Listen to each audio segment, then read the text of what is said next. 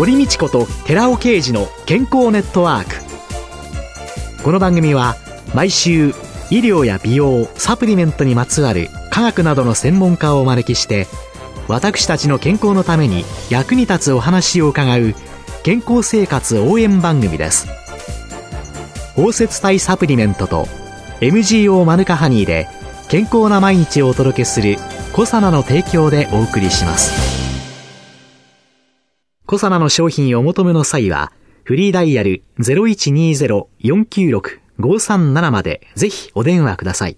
体の節々が気になりだしたらコラーゲン、グルコサミンを配合した環状オリゴ糖の力シクロカプセル化スムースアップ。お得な定期購入もご準備しております。ご購入は、コサナのフリーダイヤル0120-496-537専任スタッフが商品に関するお問い合わせ、ご質問にもお答えいたします。コサナのフリーダイヤル0120-496-537 0120-496-537皆様のお電話をお待ちしています。こんにちは、堀道子です。今月は管理栄養士の篠原恵里香さんをゲストに迎えて正しい生活習慣と生活習慣病の予防と題してお送りしています。日本高加齢医学会の認定指導士という、はい、こういうまた資格もお持ち。高加齢っていうのは、まあ、加齢を抗うと書いてありますが、アンチエイジングですね。うん、あの、予防医学という意味で、なるべくあの、介護を受けずに元気で長生きできる。そういった医学を研究したり発表したりしている機関になります。このアンチエイジングの基本っていうのは、はい病気にならないということがもう一番、病気にならない医学、はい、ギリギリまで健康でいたい。はい、生きているなら、まあ、元気で長生きしたいね。介護を受けずにあの自立した生活をずっとしていきたいねという考え方の医学です。今月は食習慣とか、はい、運動とか、睡眠習慣ということについて伺ってきたわけですけれども、バランスのいい食事であったり、質の高い睡眠であったり、うん、ちょっとした日常生活の中での運動って、これらは全てアンチエイジングの指導内容というのに一致していくんですか、ね、はい、一致しています。アンチエイジングってまあ大きな3つの柱があると言われていて、はい、それがあの食事と運動と生きがいなんですね。生きがい、はい、やっぱり睡眠って眠ることで唯一脳が休息できる時間で睡眠不足っていうのは、例えばやる気がなくなったりとか、生きがいですか、前向きに考えていくということもできなくなってしまうので、そう考えると、やっぱり睡眠というのも生きがいの一つにつながってくるのかなというふうにも考えています。うん、で、この食事、運動、生きがいのこの3つ、どれが一番大切かっていうと、一番ってどれも言えないぐらい3つ同じぐらい大切だというふうに考えられています。なんか生きがいがね、なくなっていきそうなね、日本のね、とか世界のね、情勢を聞いてると、はい、って悲しくなっちゃう時がありますけど、はい。はい、そういう中でもいろんな生きがいを見つけるっていうことは、ね、やっぱりすごく思うんですけど、じゃあ年を重ねてから生きがい見つけようと思っても、なかなか見つけられるものでもないと思うので、日頃からなんか興味があるなと思うことには、果敢に挑むというか、興味を持っていろんなものにときめきながら生活をしていくっていうのは、これは年を重ねてからじゃなくて、若い頃から心がけていることが大切だなというふうに私も常々感じています。まさにそれを実行してらっしゃるというのが、篠原さんじゃないかなと思ってずっと伺ってきてたんですけれどもね。はい、野菜ソムリエの資格もお持ちで。はいはい。野菜中心のレシピっていうのは、生活習慣病の予防にもやっぱりこれはそうですね。野菜が持っているビタミンやミネラルっていうのが、やっぱり全ての栄養素を上手に体の中でこう利用するためには欠かせないものですので、ただ、あの、気をつけていただきたいのが、若い女性で多いんですけど、野菜しか食べないっていう方もいらっしゃるんですね。あくまでも、助っ人役というかサポート役に回ってくれるのが野菜の栄養ですので、野菜だけでも健康や綺麗にもなれないし、野菜がなくても健康にもなれないというので、上手に野菜だけでもなく、上手に組み合わせて取っていくっていうのが大切ですね。ただやっぱり調査をしても、野菜がまだ私たち、あと 70g 足りないんですね。国民健康栄養調査をしても。なので、野菜のレシピ、あと一品毎日の食卓に追加していただけると、目標としている 350g に近づいていくことができますので、あと一品、いつもより一皿ですね、小鉢、手のひらに乗るぐらいの小鉢を、あと一皿取れるようにしようというふうに心がけていただくと、野菜の持っている栄養素というのも体の中で生きてくるのではないかなと思っています。うん。若いね、女性なんかで野菜野菜って言ってるんだけど、はい、生野菜のサラダで、はい、もう十分取っちゃったような気になってるんですけど、はい、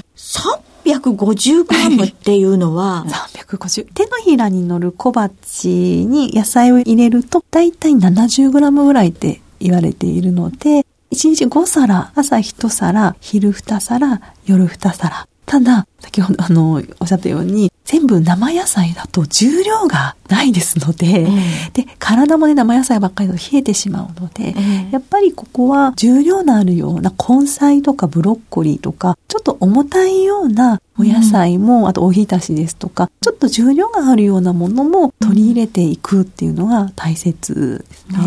篠原さんのブログを拝見いたしましたら、はい、なんかすごいチョコ好きということで、チョコレートのことがいっぱい書いてありました。博覧会に行ってきましたとか、いろんなのを。チョコレート大好きなんですね。ええ、私はあの高カカオチョコレートと言って、え、あのカカオ70%以上のものを好んで食べるんですが、そうでなくてミルクチョコレートにしてみても、食品成分表なんていうのを見てみると、チョコレートってもともとカカオの豆からできて植物性のものなんですね。なので、成分表を見ると、ただ甘いだけの食べ物でもなくて、鉄ですとかマグネシウムですとかカリウムですとかカルシウムですとか、あとビタミン B2 ですとか、いろいろな栄養素が集まっているので、ただ甘いだけの食べ物というわけではないんですね。でもそれはカカオの量によってかなり違うんですかね？ねあの、ミルクチョコレートの一応食品成分表でそうですので、多分おそらくですね、高カカオになると、もうちょっと鉄の量が増えたりですとか、あと食物繊維の量が増えたり、ポリフェノールも食品成分表よりはちょっとカカオ分が高い分だけ増えてくると思うんですね。うんで、チョコレートの油も、あの、オレイン酸とステアリン酸という油の脂肪酸でできているので、オレイン酸はあの、オリーブオイルと同じですね、はい。はい、で、ステアリン酸もなんか体脂肪になりにくいって、ビタミン B2 も多いので、ビタミン B2 が油の代謝をあの促進してくれるというので、おやつとして少量たしなむぐらいなら問題はないのかなというふうに思ってます。じゃあ、篠原さんが割とよく利用されるおやつっていうのは何ですか、うん、チョコレート以外。チョコレート以外で。ドライプルーンですかね。ドライプルーンですね。あとアーモンド。アーモンド。あと小魚好きなんで、小魚。あ、なんか聞いてるとみんな良さそうなものばっかりですね。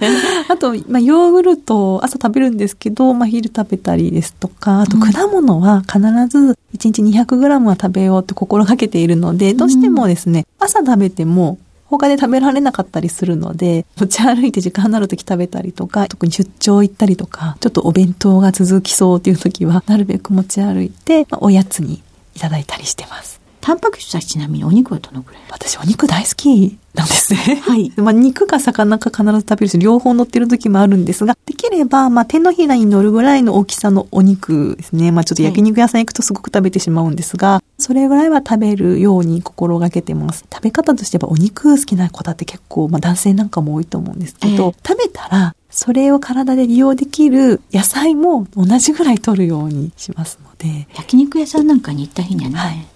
ましてや食べ放題なんか言ったり、お肉しか食べないっていう。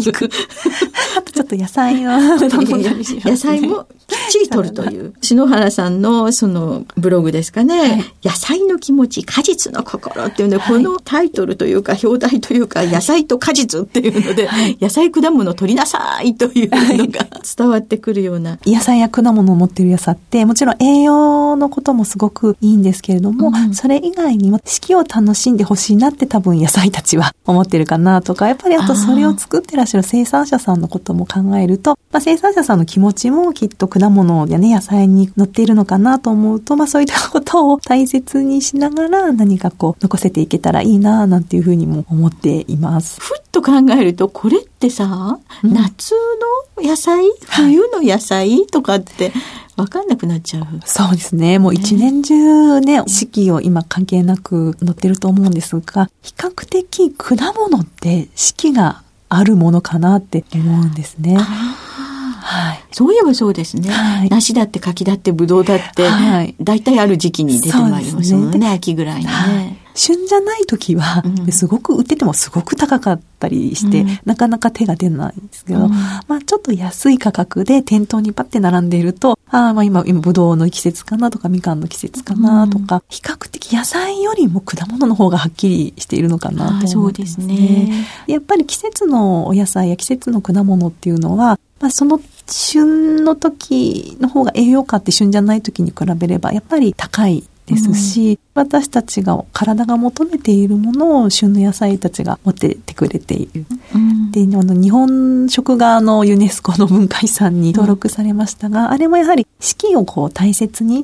尊ぶ心というのも食文化として特徴があるよというので、登録されたところもあるので、やっぱり野菜や果物の持っている力というか気持ちというのはずっとね大切にしていきたいなと思ってますね。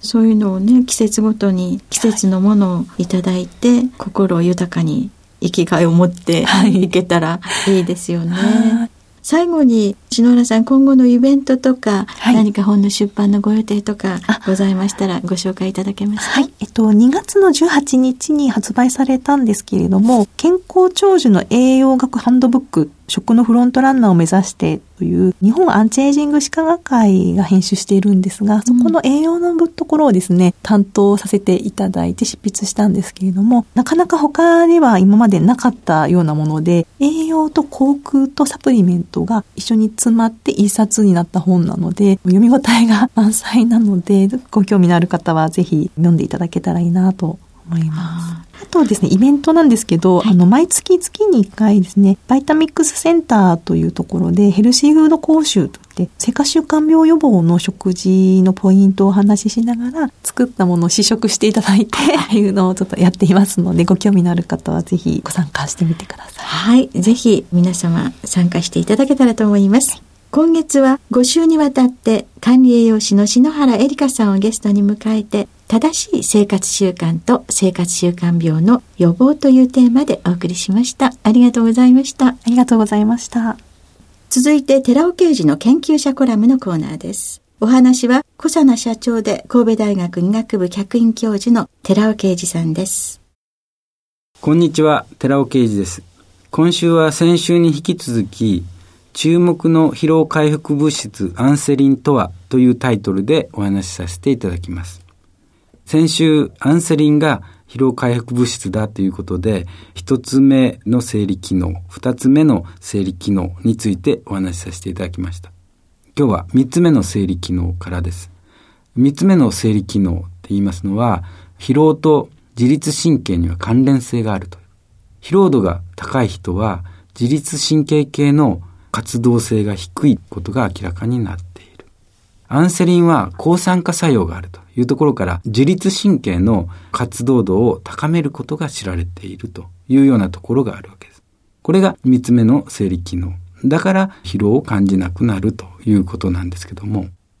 ここで先週の問題です。鳥と魚。鳥のイミダゾールジペプチド。疲労回復物質っていうのはカルノシンであり、魚の疲労回復物質っていうのはアンセリンだって。どちらもイミダゾールジペプチドという分類に入るわけです。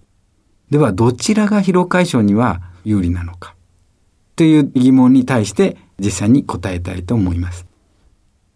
カルノシンはアンセリンと同様に干渉作用や抗酸化作用などの生化学的特性を持っていて、ほとんどアンセリンとカルノシンって化学構造的には非常に似ているんですよね。化学構造的に見ても、ヒスチジンっていうアミノ酸ですけども、の1位のメチル基の有無のみで大きな差はほとんどないんですね。でも、人血清に存在するカルノシナーゼ酵素。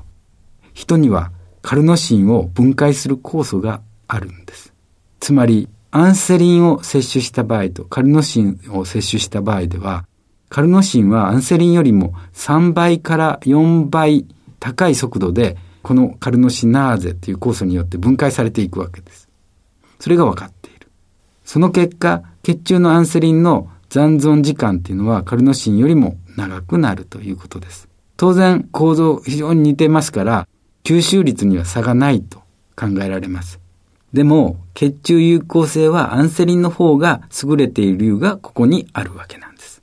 久保村らの報告を紹介します。それぞれペプチド、これまで挙げてきました、魚のアンセリン、鳥のカルノシン、そしてクジラのバレニンを 200mg パーキロの割合でマウスに単回投与させて、投与1時間後に兄弟松本式運動量測定流水槽。つまり、マウスの流水プールで強制的に泳がせた。限界遊泳時間を測ったわけです。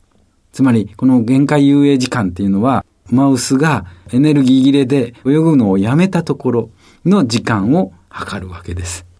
で、分かったこと。それは、アンセリン投与群が対象群に対して非常に優位に泳ぐ時間は伸びたということです。カルノシンもその傾向はありましたけども、統計的な優位さは得られませんでした。でも、クジラのバレリンは飲んでないものと比べても、ほとんど時間の延長は見られないいうことで、アンセリンが一番良かったということであります。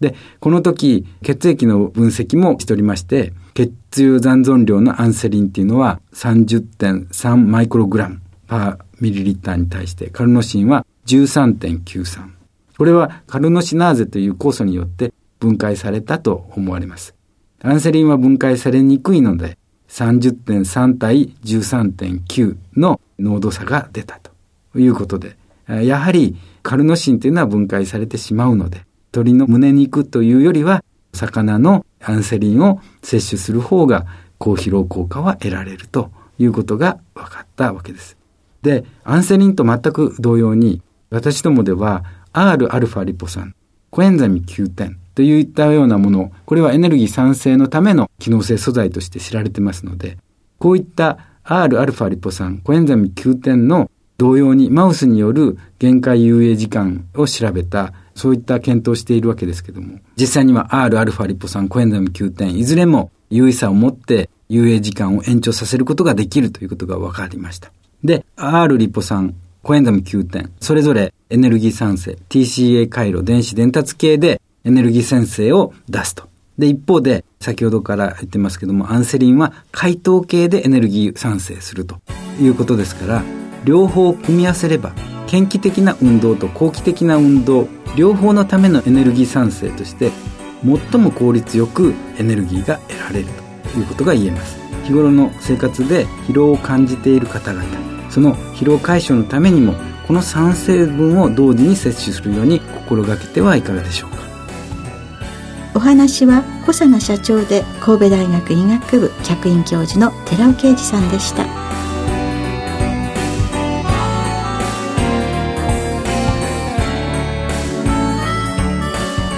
ここで小佐奈から番組お聞きの皆様へプレゼントのお知らせです。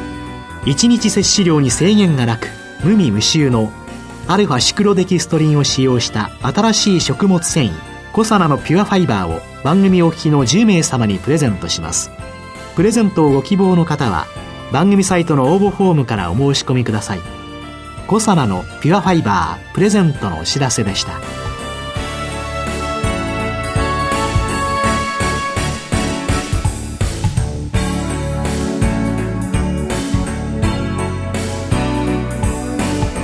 堀道子と寺尾啓二の健康ネットワーク